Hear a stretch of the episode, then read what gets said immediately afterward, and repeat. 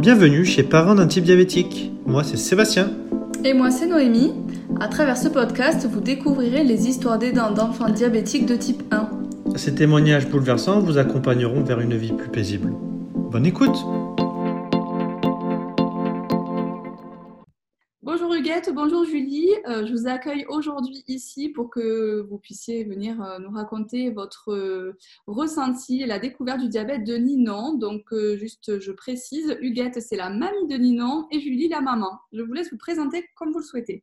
Donc bonjour, donc moi je suis Julie, j'ai 39 ans, je suis la maman de Ninon qui est diabétique maintenant depuis deux ans. Aujourd'hui Ninon elle a trois ans et demi et elle est en petite section de maternelle. Donc, Ninon, elle est équipée de la pompe Minimed 640, du capteur Enlight euh, en continu et de cathéter euh, silhouette. Voilà pour parler un peu du matériel. Oui, bonjour, je m'appelle Huguette, je suis la mamie de Ninon.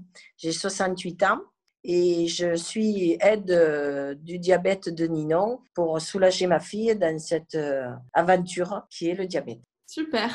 Euh, du coup, Julie, je te laisse, euh, ou Huguette, peu importe, te présenter un petit peu comment ça s'est passé la découverte. Donc, la découverte du diabète, elle s'est faite parce que Ninon donc, avait encore des couches, puisqu'on l'a découvert à 17 mois. Donc, une nuit, elle a rempli, ça s'est fait assez brutalement. Hein. Trois mois avant, elle avait un peu de poids. C'est vrai que ça m'a alerté. Et ensuite, mais bon, comme c'était l'été, on n'a pas, bon, on a dit c'est l'été, il fait chaud, euh, voilà, elle buvait beaucoup. Et donc une nuit, elle a rempli sept couches.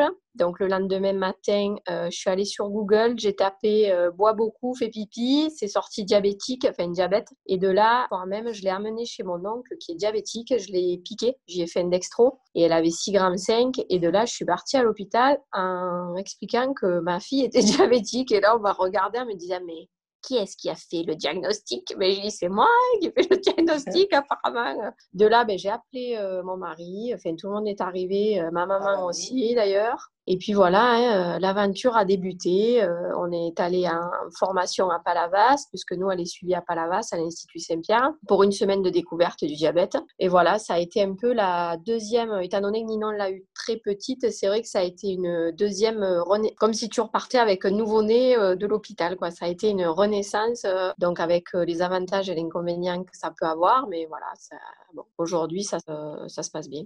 Et pourquoi une renaissance Du coup, elle avait un comportement qui avait changé? Ben oui, parce que euh, moi, c'est vrai que je filme beaucoup ma fille. On fait beaucoup de vidéos. On a l'habitude de voilà de ça, de se filmer, faire des photos et tout ça.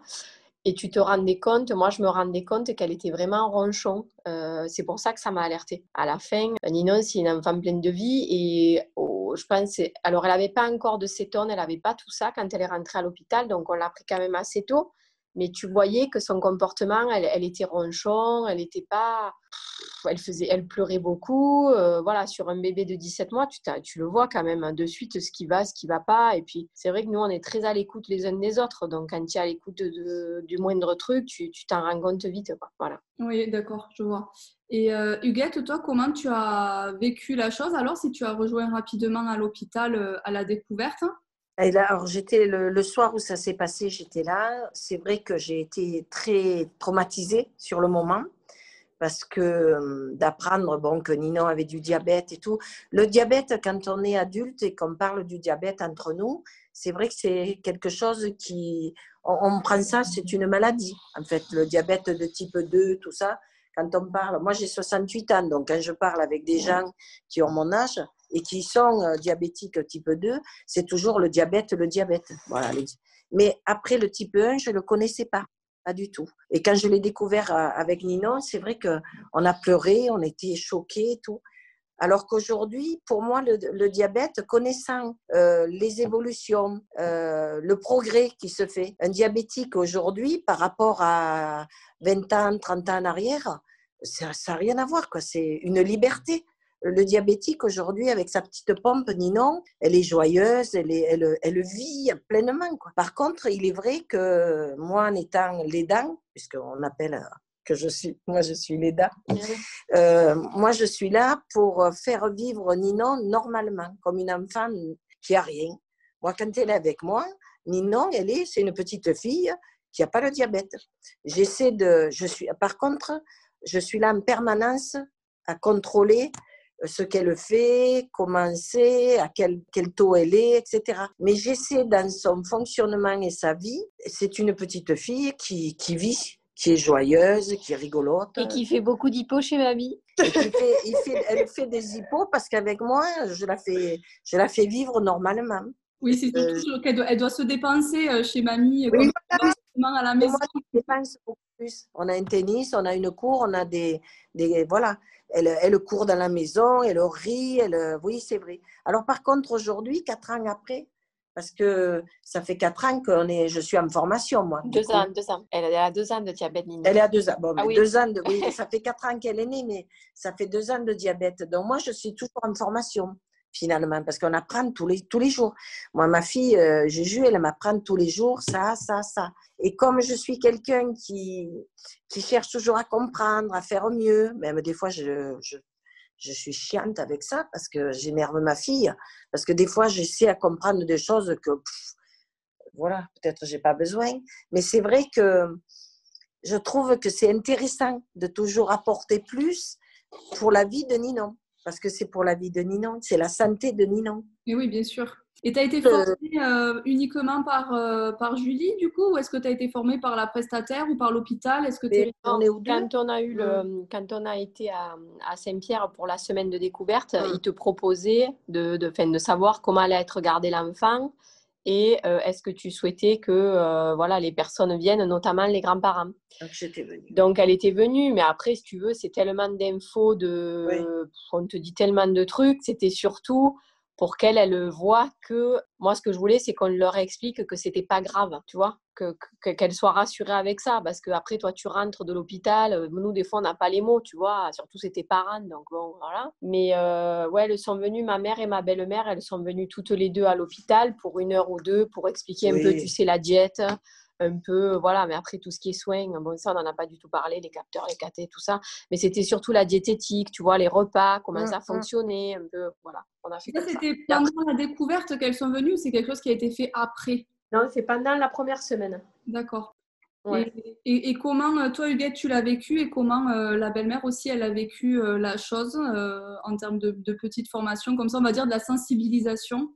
Alors moi, moi, ce que ça m'a moi, ce qui me rassure dans le diabète, c'est que c'est quelque chose qui est quand même suivi par les laboratoires, qui a une technologie et une évolution qui est toujours d'actualité, avec des résultats. Donc, moi, dans ma tête, je, reste positive de dire que Ninon, à, son âge, elle va avoir des avancées peut-être qui feront qu'un jour, elle aura plus besoin peut-être de sa pompe, de ci, de ça, une greffe, un truc. Moi, je, je suis dans cette moi, je pense à ça. Moi, moi je me dis, Ninon, elle est à l'âge où elle aura la, chance de peut-être avoir une belle évolution euh, des laboratoires et des chercheurs. Ça, c'est bien. Oui, il y a déjà la, pompe, euh, la nouvelle pompe Minimed en boucle fermée euh, avec le nouveau capteur Enlight qui va arriver où ça gère les hippos. Elle n'a pas droit parce qu'elle n'a pas 6 ans. Oui, mais 6 ans, c'est dans un an et demi. Hein, oui, d'accord. Bon, donc, je veux dire, quelque part, moi, aujourd'hui, ce que je ressens par rapport à Ninon, c'est que j'arrive à mieux gérer son diabète, moi. Je, me perfectionne, j'essaie de faire au mieux, mais bon, les jours se suivent, mais ne se ressemblent pas. Ça, et on a l'impression aussi, Noémie, que le mm. diabète, alors euh, chez les petits petits, mm. comme nous, hein, toi, ton fils, pareil, euh, je trouve qu'il est vraiment moins stable, que chez des 8, 10, tu vois, quand je compare des courbes, ou bon, après, il y a l'alimentation qui fait beaucoup, mm. mais je trouve qu'il y a quand même, euh, enfin, il y a beaucoup de différences et quand tu demandes un peu, on te dit oui, c'est vrai qu'au plus ils grandissent, au plus c'est stabilisé. Donc, euh, c'est. Ben, oui et non. Oui, parce que euh, c'est vrai que là, nos enfants, parfois, ils vont faire des poussées, ils vont grandir et donc tu te dis, allez, super, là, depuis 2-3 jours, c'est pile dans la cible et après, pendant une semaine, les courbes, c'est du grand n'importe quoi. Et euh, d'un autre côté, euh, quand ils sont ados, euh, quand il y a les hormones qui commencent à arriver, à entrer en jeu, chez certains, ça, c'est très compliqué en fait de, gérer ça.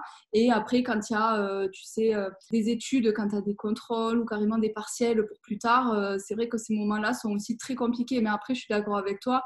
Où euh, la, personne, elle se connaît aussi. Donc, euh, l'adolescent, il va savoir se gérer, il va savoir ce qu'il va manger.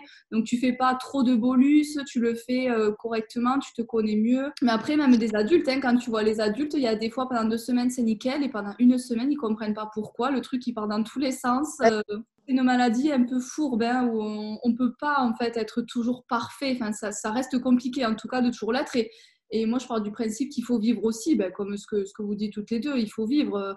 Euh, voilà, le diabète, à un moment donné, il fait n'importe quoi, ben, c'est pas grave, ça n'empêche pas d'aller, euh, bien sûr, si on le peut, qu'on n'est pas en hypo, mais ça n'empêche pas l'enfant d'aller euh, courir, sauter. Il y a trop de paramètres aussi, ou même si, parce que moi, au départ, on m'a bien expliqué, on m'a dit, vous savez, le diabète, c'est des règles, il faut respecter les règles. Donc les règles, on les respecte au maximum qu'on peut. Des repas à heure, machin, tu pèses les mm-hmm. aliments, tu en bois, tu courrais. Si deux jours d'affilée c'est haut, tu fais tes trucs et tout. Mais après, l'air dans la tubulure, l'insuline qui a tourné, euh, le cathéter qui est bouché, tout, ça, c'est, c'est, tu peux pas le maîtriser. Donc, au bout du bout, comme tu dis, tu as raison, hein, on vit et puis euh, on fait comme on, comme on peut euh, avec le matériel qu'on a, avec, voilà, avec tous les paramètres qu'il peut y avoir. Mais bon, même des fois, des réponses, on n'en a pas. Hein. Ben, elle a été haute, elle a été haute. Hein. Pourquoi? Tu peux pas réfléchir 50 ans. C'est ça. Ben, comment ça s'est passé après l'hôpital? Est-ce qu'elle était en crèche et nounou? Comment vous avez géré ça? Non, elle était donc elle avait une nounou. Donc moi j'ai formé la nounou et les deux mamies. Donc après ça c'est ça a été un peu compliqué. Je pense que le fait que ce soit aussi la famille, alors avec la nounou, ça se passait mieux qu'avec les mamies. Euh, pourquoi? Parce que je pense que quand c'est ta famille, euh, ils essaient, tu vois, ils avaient peur de faire des choses, d'envoyer des bolus des fois, voilà. Donc ça, c'est plus compliqué quand c'est ta famille, enfin, voilà, tes proches. Aujourd'hui, euh, ma belle-mère, elle la garde plus parce qu'elle se sent, voilà, elle se sent fatiguée. voilà, ça lui a réveillé d'autres trucs, vraiment, voilà, plein de choses. Après, ça se passe bien, et puis après, c'est aussi aux parents à moi, je suis très dans la perfection. voilà, quand c'est ton enfant, on te mmh. dit oui, il est haut, il est bas, ça t'énerve, quoi, tu, parce que c'est pas toi qui t'en occupe. Mais de notre côté, de toute façon, pour pouvoir toi être bien aussi, parce que l'important, c'est nous les parents et euh, c'est nous pour mmh. l'instant qui gérons tout ça. Il faut qu'on puisse être bien dans notre tête et pouvoir être en forme pour gérer euh, les mmh. lendemains et tout ce qui va euh, suivre parce que ça ne s'arrêtera pas. Enfin, voilà, c'est à vie. Donc, c'est vrai qu'après, il faut arriver à lâcher avec ça et se dire que des choses parfaites, il n'y en a pas et que les gens, de toute façon, ta famille ou d'autres font le mieux qu'ils peuvent. Bien d'avoir de la chance de les avoir parce qu'il y en a qui ont personne. Puis voilà, et que même si elle avait été chez moi, ben, peut-être qu'elle aurait été haute aussi et que c'est comme ça et que c'est comme oui. ça. Voilà, mmh, mmh. c'est tout. Oui, il faut, lâcher prise. Ouais, ouais, faut lâcher prise. Mais après, faut. Et puis, il faut bien se faire expliquer les choses aussi, parce que moi, des fois, j'avais des croyances avec des choses. Euh, bon, après, tu peux pas tout savoir. Et deux ans de diabète, c'est pas beaucoup non plus. Mais euh, je pense que ce qui est important, après, je comprends que les gens, ils veulent pas des fois aller dans des associations ou ils veulent pas. Voilà. Mais aujourd'hui, avec tout ce qui existe sur les réseaux, euh, tu peux quand même être de chez toi sans vraiment aussi aller partager ta vie parce qu'il y en a qui n'ont pas envie d'aller raconter leur vie et voilà, ça leur appartient. Mais je pense qu'avec les réseaux et tout, il faut quand même se renseigner parce que le diabète, ça évolue tellement. Euh, c'est que de la formation, que de la formation. Mmh. Nous, je sais que par exemple, le capteur qu'on a Enlight, euh, ben, quand on a commencé, il fallait calibrer le matin et le soir, donc piquer le doigt, donc faire des dextros. Euh, six mois après, on y allait, on nous a dit ah non, il faut plus faire le dextro du soir. Six mois après, on nous a dit ah ben là, tu vois, même les appareils, les trucs et tout, il y a plein de trucs qui changent. Il faut se renseigner parce que ça, ça t'apporte un bien au quotidien, quoi. Ça te change. Euh, ah euh, moi, par exemple, les... c'est pas grand chose, mais j'ai vu une maman qui avait ça. Le... Bon, moi, j'appelle ça le pic-pic-doigt, là, le... pour, pour, faire les dextros, là. rien que d'être passé sur un barillet de 6, au lieu d'avoir à recharger les aiguilles tous les matins, tous les soirs, tous les matins et tout, mais ça nous a. Alors, déjà, Ninon, elle a moins mal parce qu'ils font vraiment moins mal. Tu arrives à partager des choses bon, très intéressantes pour la santé de l'enfant, pour toi, pour. L'équilibre. Voilà. Donc, euh, moi, je pense que de, de se renseigner, euh, ça, c'est bien. De ne pas rester dans, voilà, dans ses idées et de partager les choses. Et surtout que quand on est suivi par un diabétologue ou même des prestataires, euh, si on a des personnes, euh, j'ai envie de dire, un peu ancienne génération, ils n'ont pas les mêmes connaissances que les nouveaux qui arrivent, euh, qui viennent d'être formés et qui sont formés par les laboratoires en permanence et qui sont ouverts. Alors, bon, évidemment, il y a des, personnes ancienne génération qui sont très ouvertes aussi, mais ce n'est pas le cas de tous les médecins.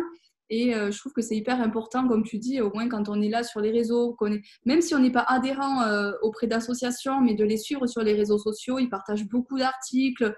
Dès qu'il y a des nouveautés, tu es au courant de tout. moi, je trouve ça hyper important. C'est hyper important de, partager. Nous, on partage beaucoup. Du coup, bah, sur le compte, on a beaucoup de personnes qui viennent nous parler pour partager une expérience. Je trouve que c'est hyper important pour, bah, pour sa connaissance, en fait, et pour apporter ce qu'on peut aux enfants. Nous, on a des enfants qui sont petits, mais ceux qui ont des enfants déjà adolescents, ça peut permettre aussi euh, d'avoir de nouveaux horizons parce que quand tu es adolescent, finalement, tu te rends compte aussi que, ok, on dit qu'il y en a des enfants diabétiques, mais tu n'en croises pas beaucoup. Moi, quand j'étais jeune, j'en ai croisé une, dans toute, euh, jusqu'à, jusqu'à Pierre. En fait, j'ai croisé qu'une amie à moi qui est diabétique de type 1. Donc, même si on te dit il y en a beaucoup, il y en a beaucoup, oui, mais l'école de Pierre, il n'y en avait pas. La crèche de là où il était, la crèche, elle existe depuis, je crois, 15 ans ou 20 ans. Ils n'avaient jamais eu d'enfants diabétiques, tu vois. Mm. C'est ça. Donc, du coup, on, forme en permanence. Euh, et je trouve que mm. c'est hyper important, en fait, euh, d'être un peu ouvert et de, quand on en a envie et qu'on se sent aussi de le faire. Hein.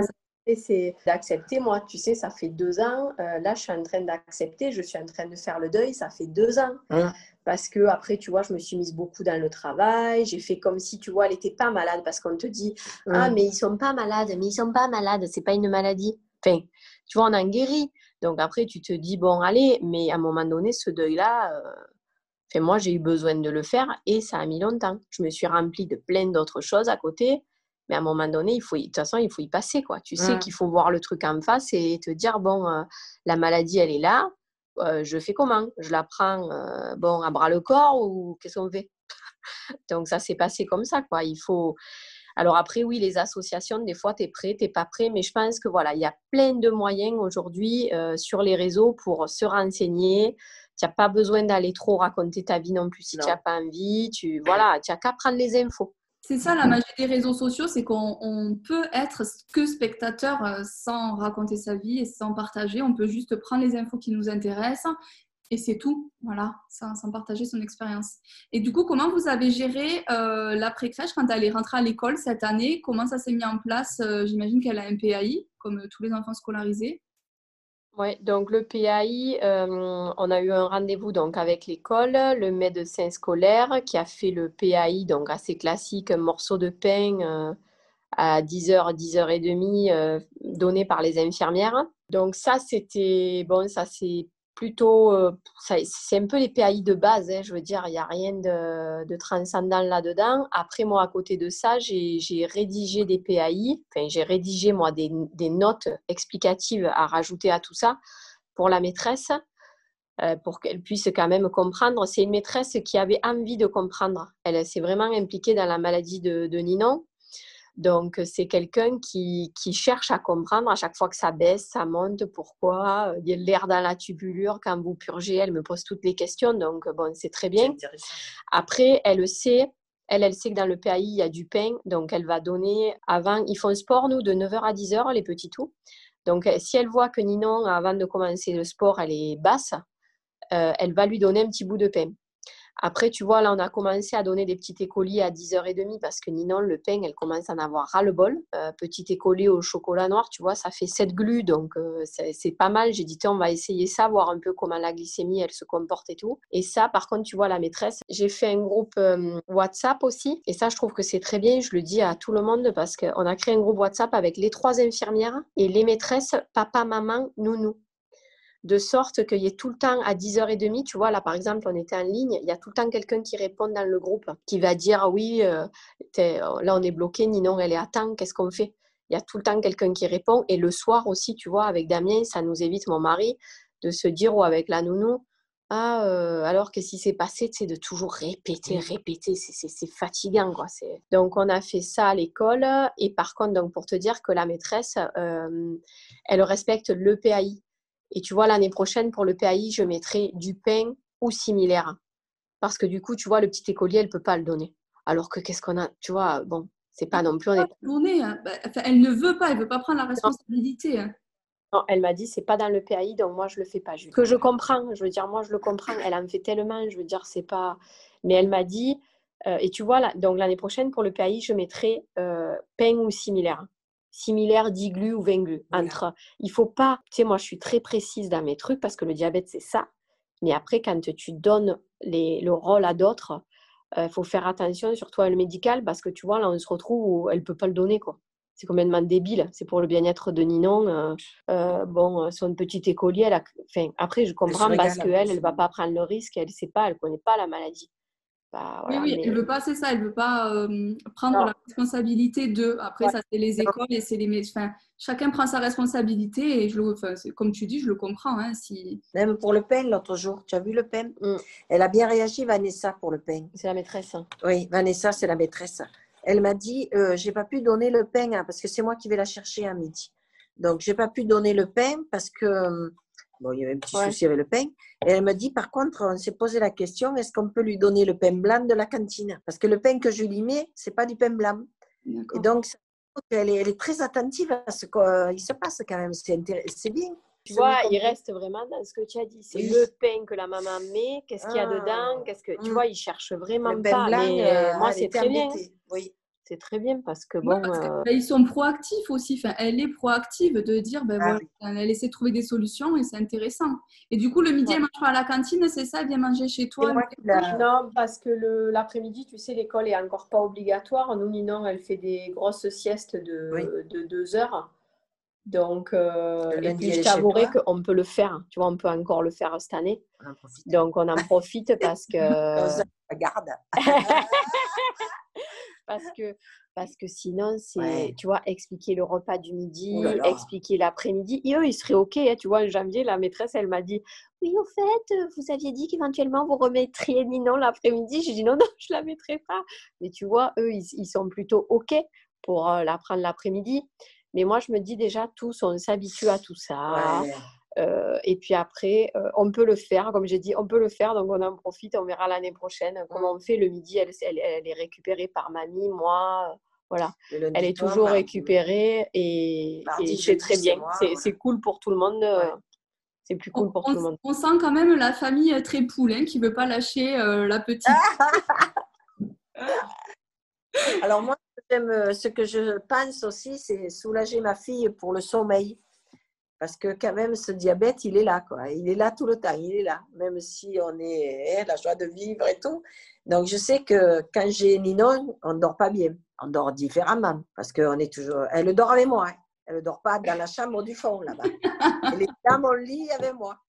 Des fois, on est trois, on est quatre même dans le lit. hein, parce qu'il y a Barbeau, il y a tout le monde. On s'en fout de ça. Donc, elle dort avec moi. Parce que je surveille euh, toute la nuit les hippos, et les hyper, et les trucs, les machins. Parce que j'essaie de, me former à pouvoir gérer mon problème la nuit, si je suis la nuit, pour pas embêter. Puis je